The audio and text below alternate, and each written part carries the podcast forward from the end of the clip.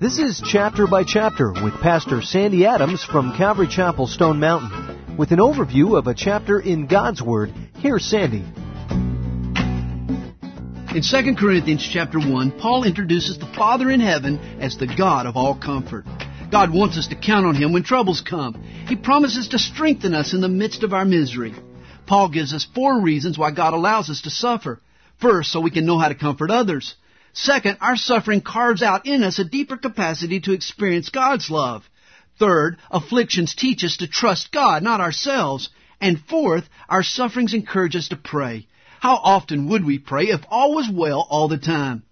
Think of investing a year and a half of your life starting a church only to have people try to discredit you once you left. That's what happened to Paul in Corinth.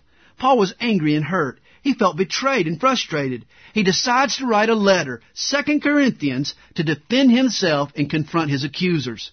Paul begins by boasting.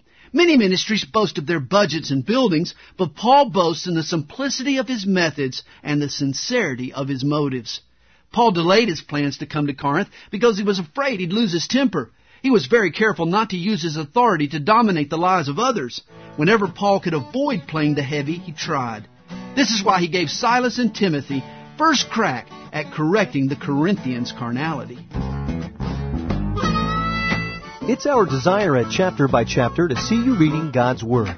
So each day, Pastor Sandy Adams will summarize for you a chapter in the Bible.